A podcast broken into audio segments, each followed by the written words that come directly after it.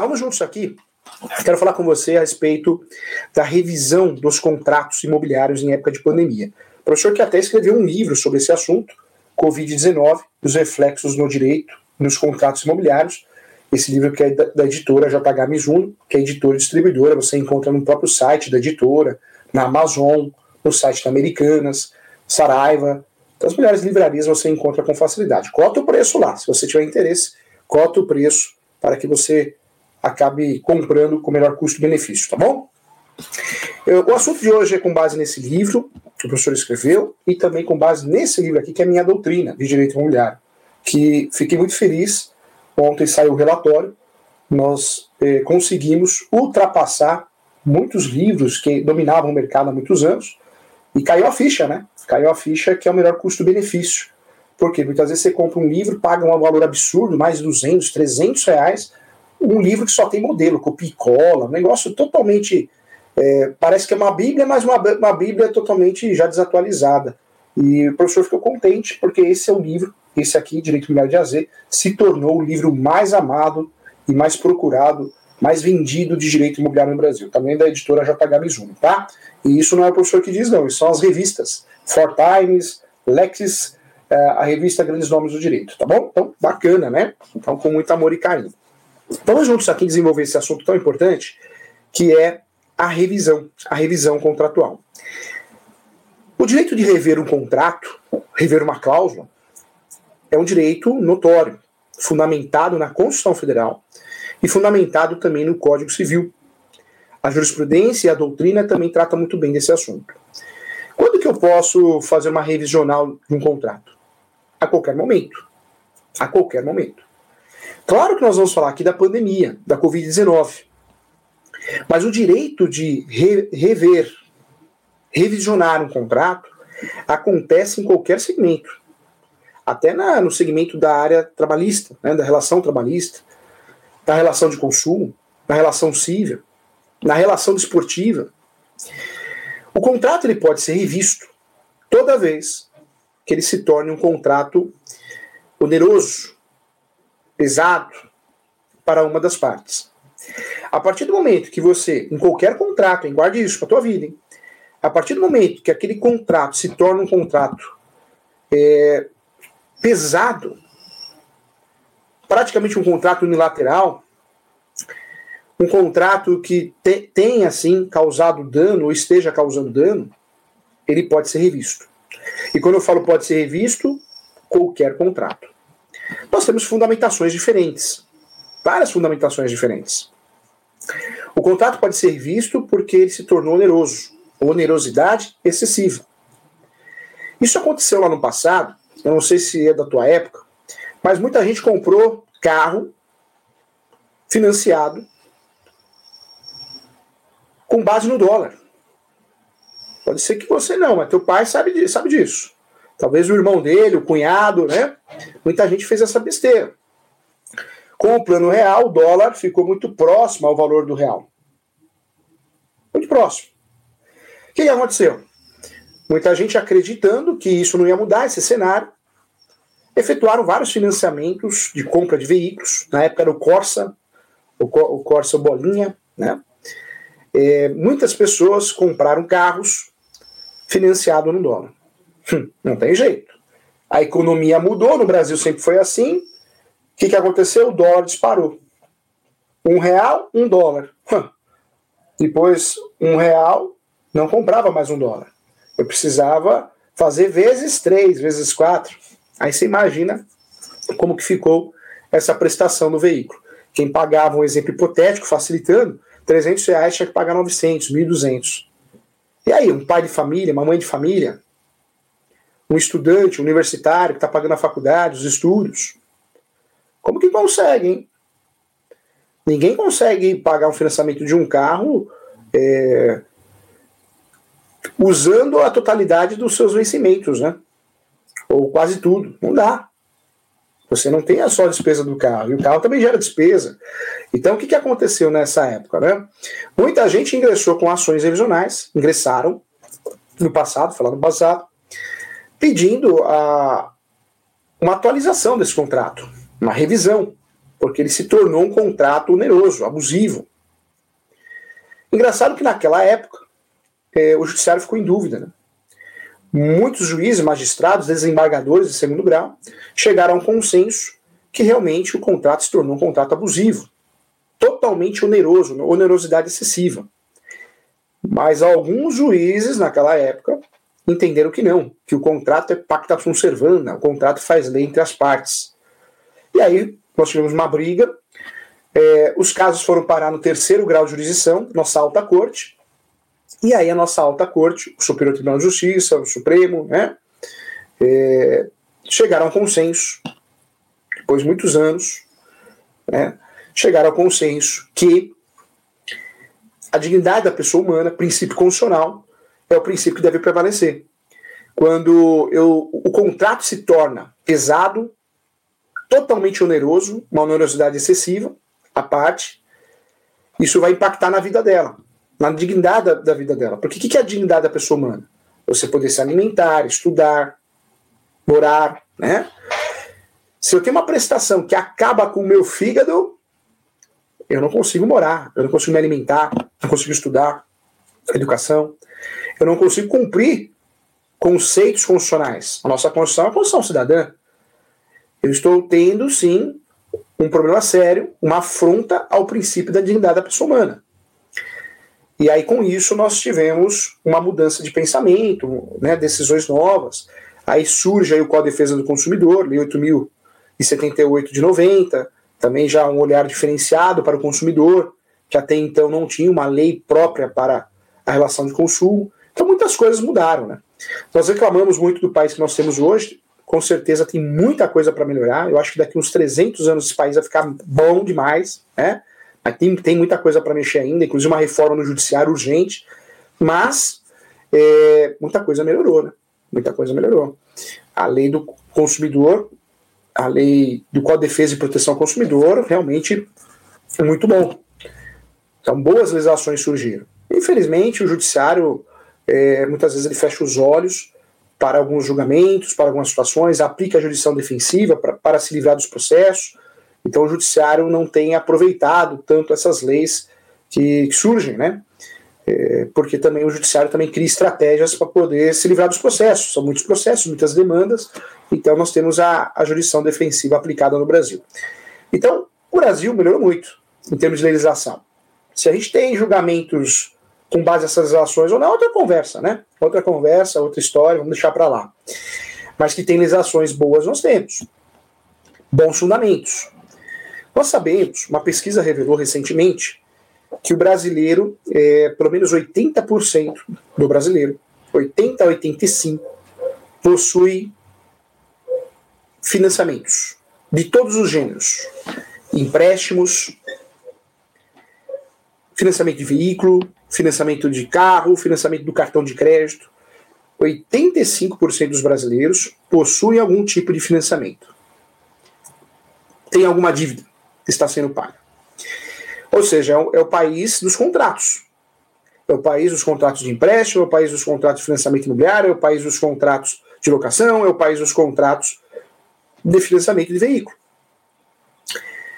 Muita gente acha, quando o calo aperta, ah, professor, o que eu faço agora? Minha esposa está desempregada, ou eu fiquei desempregado, eu tenho um carro financiado, vou entregar o carro para a financeira e vou resolver meu problema. Não é bem assim. Eu não sei se, se te contaram ou não, mas eu conto sempre a verdade. Quando você entrega o carro para a loja, para a financeira, maneira de dizer, não quer dizer que você vai se livrar do problema. Por quê? Porque o carro, mesmo quando você deixa de pagar e ocorre a busca e apreensão, o carro vai a leilão. E normalmente você fica com um saldo devedor a pagar. Então você perde o bem e ainda tem um valor a pagar. Normalmente é assim. E o mesmo acontece com os imóveis.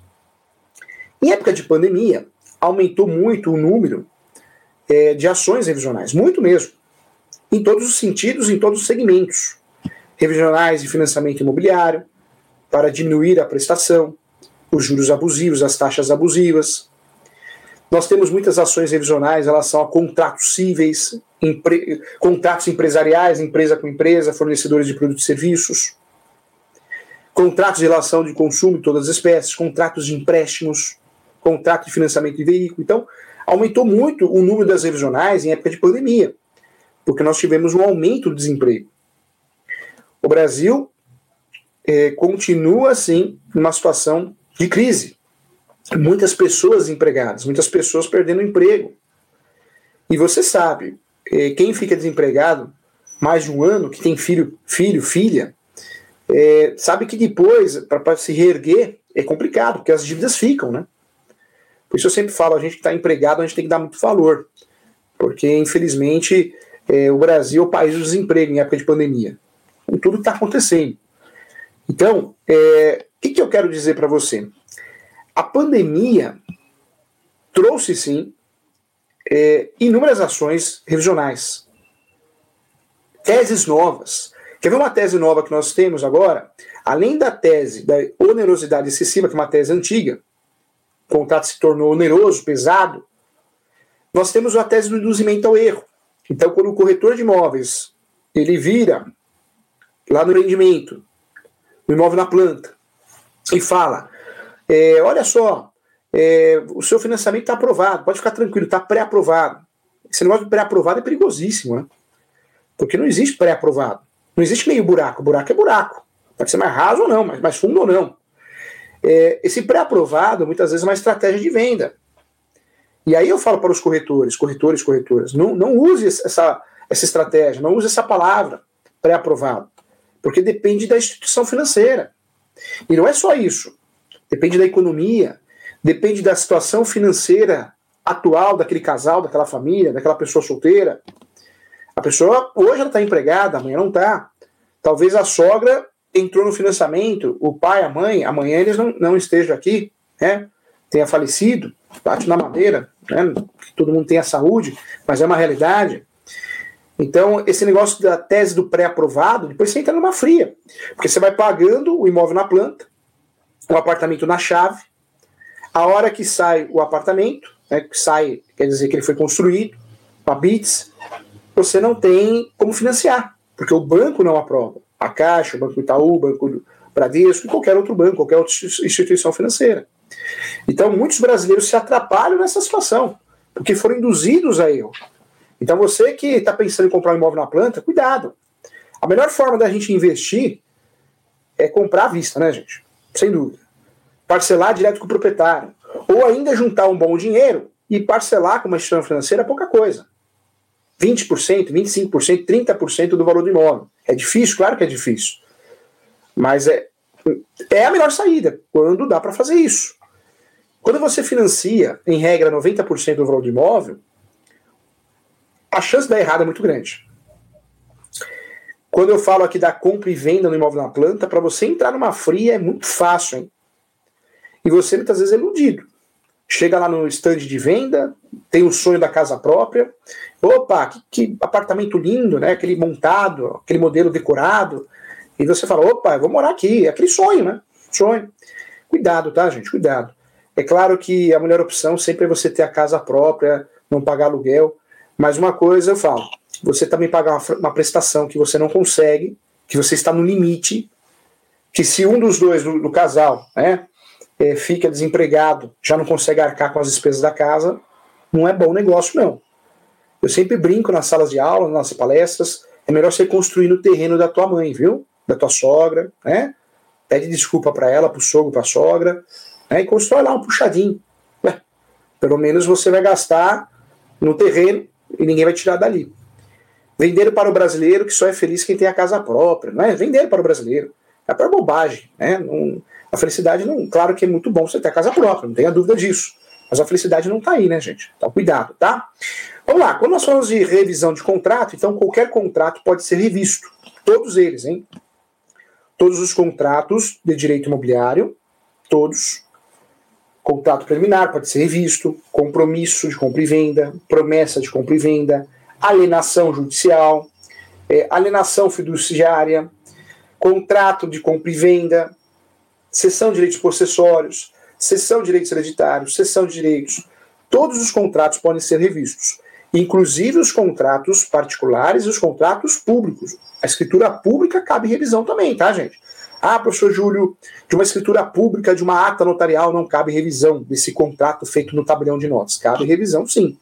Porque a, a essência da revisão, o objeto da revisão, é, está um defeito. Um defeito do contrato, uma cláusula abusiva, uma taxa abusiva, um contrato que se tornou oneroso, pesado, onerosidade excessiva, uma coação, um induzimento ao erro. Então nós temos vários motivos para fundamentar uma ação revisional, tá?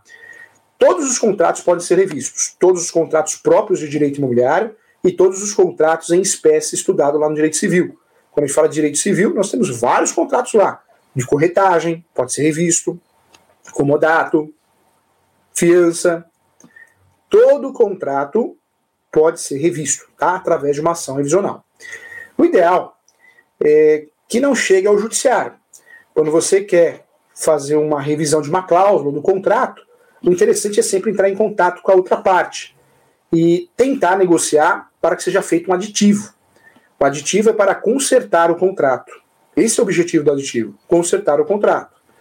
Quando você não chega a um consenso de fazer um aditivo, e, gente, promete o professor Júlio aqui, tudo por escrito, por e-mail, não vou falar o nome, mas uma pessoa me procurou semana passada, é, o, o locador, a imobiliária deu desconto, deu desconto de trinta por cento no aluguel durante a pandemia. Pergunta para mim se foi formalizado isso por e-mail, por WhatsApp. Não foi.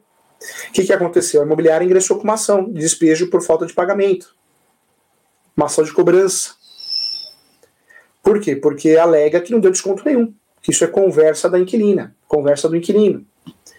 Então, em época de pandemia, promete para mim, seja em qualquer segmento, com, com um banco que deu um desconto, direto com o proprietário, direto com a construtora, com a incorporadora, na locação... na locação com a imobiliária, com o corretor, com o locador, formalize.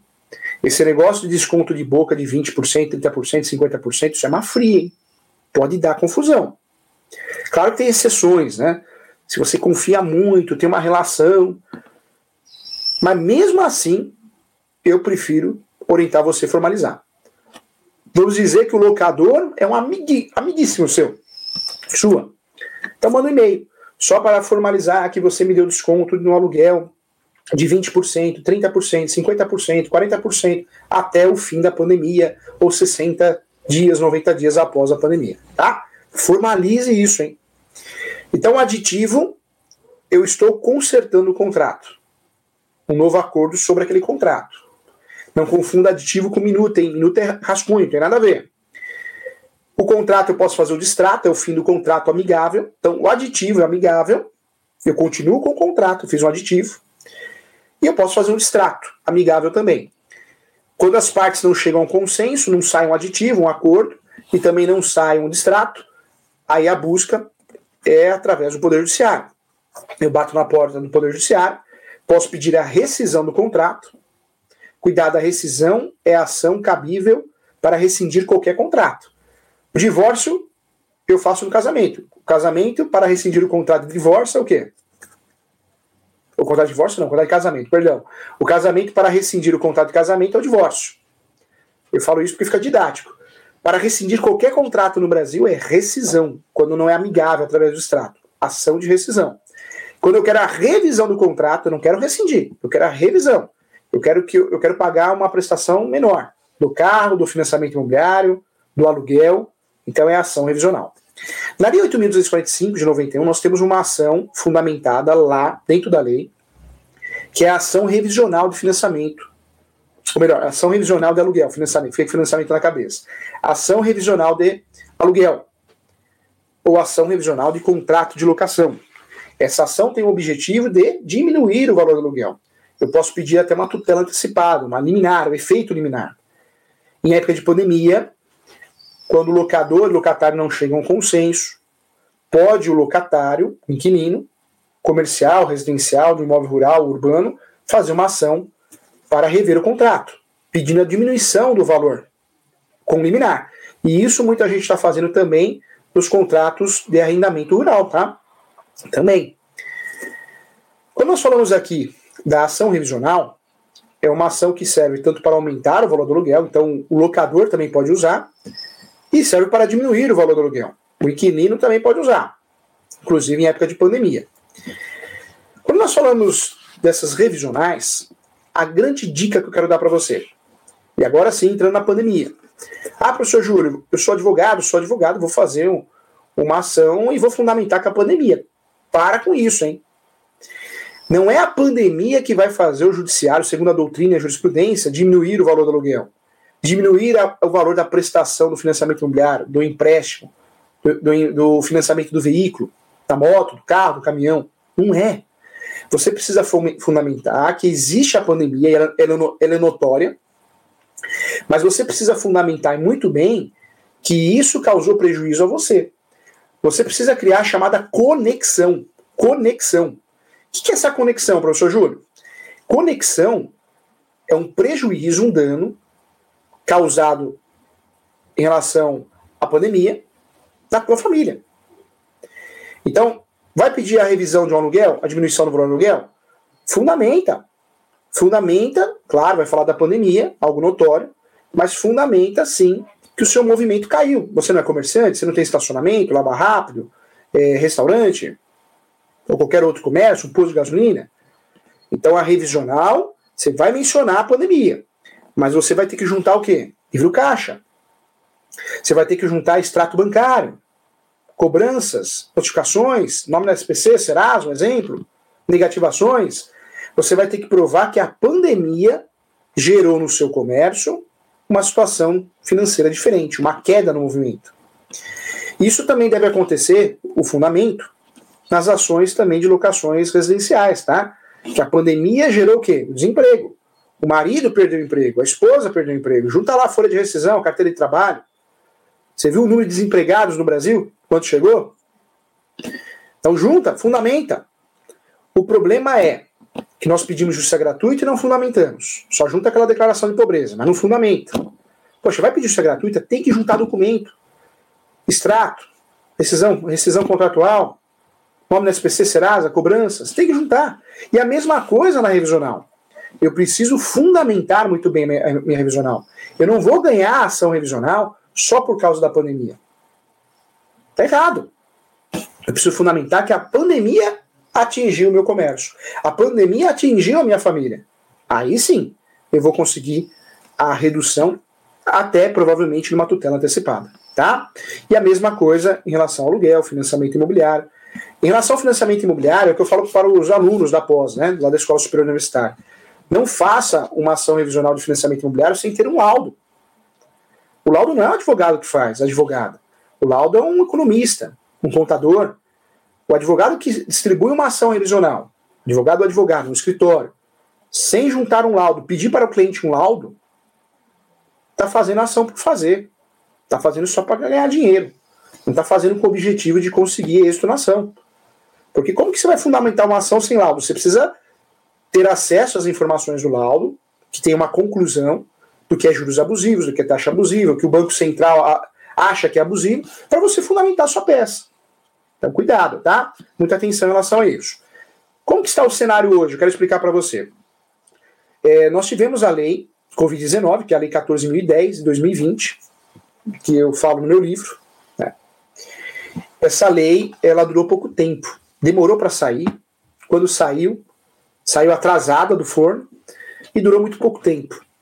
Ô lei ruim, ô leizinha sem vergonha, mal feita e demorada e curta. O que que aconteceu? É, essa lei durou pouco tempo e ela não era muito clara. Ela, ela, ela suspendeu a posse para efeitos de jus capião.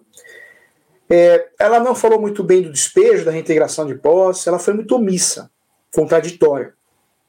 Eu estou para falar que é, for, foram uma das piores leis que nós tivemos. Nós, te, nós temos no Brasil muitas leis ruins, mas essa aqui pra, dá para tirar o chapéu, hein? Agora, a situação atual, nós temos projetos de lei, é, vários projetos de lei, muitas leis são estaduais, em São Paulo é um exemplo. São Paulo nós temos uma lei que já foi aprovada pela Assembleia para suspender os despejos e a reintegração de posse até sessenta dias após a pandemia, mas agora falta o governador é, sancionar ou vetar, né? E isso acontece em outros estados também. Nós temos uma movimentação também na Câmara dos Deputados Federais, tem uma movimentação no Senado, é, também temos uma movimentação é, no Congresso. Então, muitas leis, muitos projetos e nada efetivo até o momento. Esse é o Senado. Qual que é a grande orientação, professor Júlio? Negociar. Negociar. Locador, haja com bom senso. Banco, precisa, precisa analisar. Antes de fazer uma revisional, tenta fazer um aporte, tenta fazer a portabilidade, a conversão, né, trocar de banco. Verifica com cuidado antes de fazer uma revisional. Cuidado, as ações revisionais normalmente são onerosas, são demoradas e podem não impactar no sucesso. Então, cuidado. Não pense você, eu vou ingressar com uma ação revisional de financiamento imobiliário e vai resolver. Cuidado, tá? Ah, professor, mas tem empresas que falam na internet, que falam no Google, é, que a ação ganha. São ações complexas. Cuidado, tá bom? Vamos lá, tem pergunta, Felipe? Vamos ver se tem perguntas aqui. Assunto importante, hein, gente? Assunto importante. Tem, tem pergunta aqui. Quero convidar todo mundo que está assistindo a fazer a minha pós-graduação, tá? Ô, Felipe, vamos jogar na tela só a pós-graduação aqui, ó. É... Portal E S O, tá? Tá aqui o caminho, aqui é o link, E A D ponto E S O Educacional ponto com. Esse é o link da plataforma para você fazer. É uma pós-graduação, a qual eu sou coordenador de Direito Imobiliário, Transações Imobiliárias e Negócios Contratuais. Ela é totalmente A D, tem plantão de dúvida uma vez por mês, tem muitos corretores de imóveis fazendo, muitos mesmo, muitos advogados fazendo. É uma pós que não é uma pós fechada, é aberta. Nós vamos enxergar o mercado imobiliário. Tá? Diferente das outras posses, só fala direito imobiliário, conceito de posse, essa não. Nós vamos falar sobre o mercado imobiliário. É uma posse diferente mesmo, tá? Tem muito investidor, cartorário, escrevente fazendo, oficial de cartório, defensor público, né, tabelião. Então, você pode fazer essa posse é, totalmente online, tem plantão de dúvida, modelo de peças, modelos de contratos. E essa posse, ela é muito bacana, tá? É E A D, mas tem o plantão de dúvida ao vivo. Lembrando que essa pós, é, o custo dela é novecentos e cinquenta e oito ou cinquenta e sete reais, é preço de curso. Tantos cursos por aí que, que você faz doze horas, vinte horas, trinta horas, aquele curso desatualizado, você paga mais que isso. Então é um convite que eu estou fazendo, tá bom? É, não só pelo fato de ser coordenador e conhecer a qualidade do curso e dos professores, que eu também sou um deles, mas pelo preço, tá bom? Então tá aí. Vamos lá, é... Quando eu falo aqui também, deixa eu passar o Instagram do professor, as redes sociais vão aparecer para você. Segue o professor nas redes sociais, no Instagram. Eu faço sorteio de livros no Instagram. Inclusive, eu vou fazer sorteio desses dois livros lá no Instagram. Então, segue o professor no Instagram. E tem o e-mail do professor aparecendo, julio ponto professor ponto direito arroba gmail. Eu já aviso que demora para responder e-mail. O professor acorda cedo, vai dormir tarde, mas não tem jeito. O tempo passa, né? E tem o WhatsApp do escritório para você agendar consultas e mentorias, tá? onze, é o D D D, nove sete seis oito cinco, três oito nove um, tá bom? Esse é o WhatsApp do escritório, para agendar mentorias e consultas. Vamos lá, vamos voltar aqui para a pergunta, então? A pergunta boa aqui, vamos lá. Esse tema é muito importante. Luiz, bom dia para você, tá bom? Sucesso e saúde para toda a família. Bom dia, professor. Pergunto, o termo de compromisso de curatela é considerado um contrato? Tudo que é escrito, né, no papel é um justo título. Então, pode ser considerado um contrato. É, alguns doutrinadores classificam contratos como os contratos em espécie. Eu não classifico assim. O senhor também é doutrinador de Direito Civil. Uma obra vai sair esse ano de Direito Civil, ficou fantástica. Tudo que é um acordo de vontades, né, é, que expressa vontades, desejos, e está no papel um contrato. Tá? Então, o termo de compromisso curatela pode ser considerado um contrato, se for particular, claro que pode. Se for uma decisão judicial, um ato jurídico, tá bom? Muito boa a sua pergunta. Obrigado. Legal. É, outra dica que eu quero dar, tá? Antes de fazer uma ação revisional, seja na locação, seja no financiamento imobiliário, verifique outras possibilidades. Verifique a possibilidade de acordo, tá? O, a ação deve ser a última tentativa, gente. A última tentativa. Porque quando você perde a ação, tem sucumbência para você pagar. Então, quando você ingressa com a ação, você tem custas judiciais a pagar. Taxa judiciária, citação, ok? Perguntas? Aqui. O Cássio, parabéns. Muito obrigado, Cássio. Parabéns para você que está assistindo, viu? Olha ele, de Porto Alegre, hein? Que legal, Porto Alegre. Tem muito aluno na nossa pós de Porto Alegre. Muito aluno mesmo. Legal.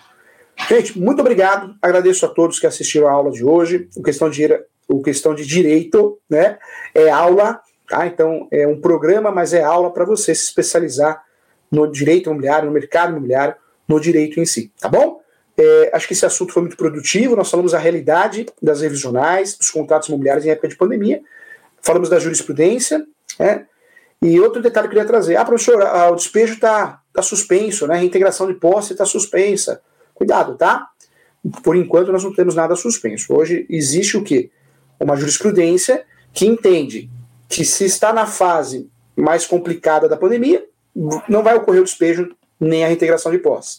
Se está numa fase mais leve, né, vai ocorrer. Então depende da fase que aquele estado, aquele local esteja, tá? Até que apareça uma legislação diferente que ainda não apareceu. Tem muitos projetos de lei, mas por enquanto não tem um, nenhum aprovado efetivamente, é, aprovado que eu digo nas últimas instâncias, tá? Um abraço e até a próxima aula.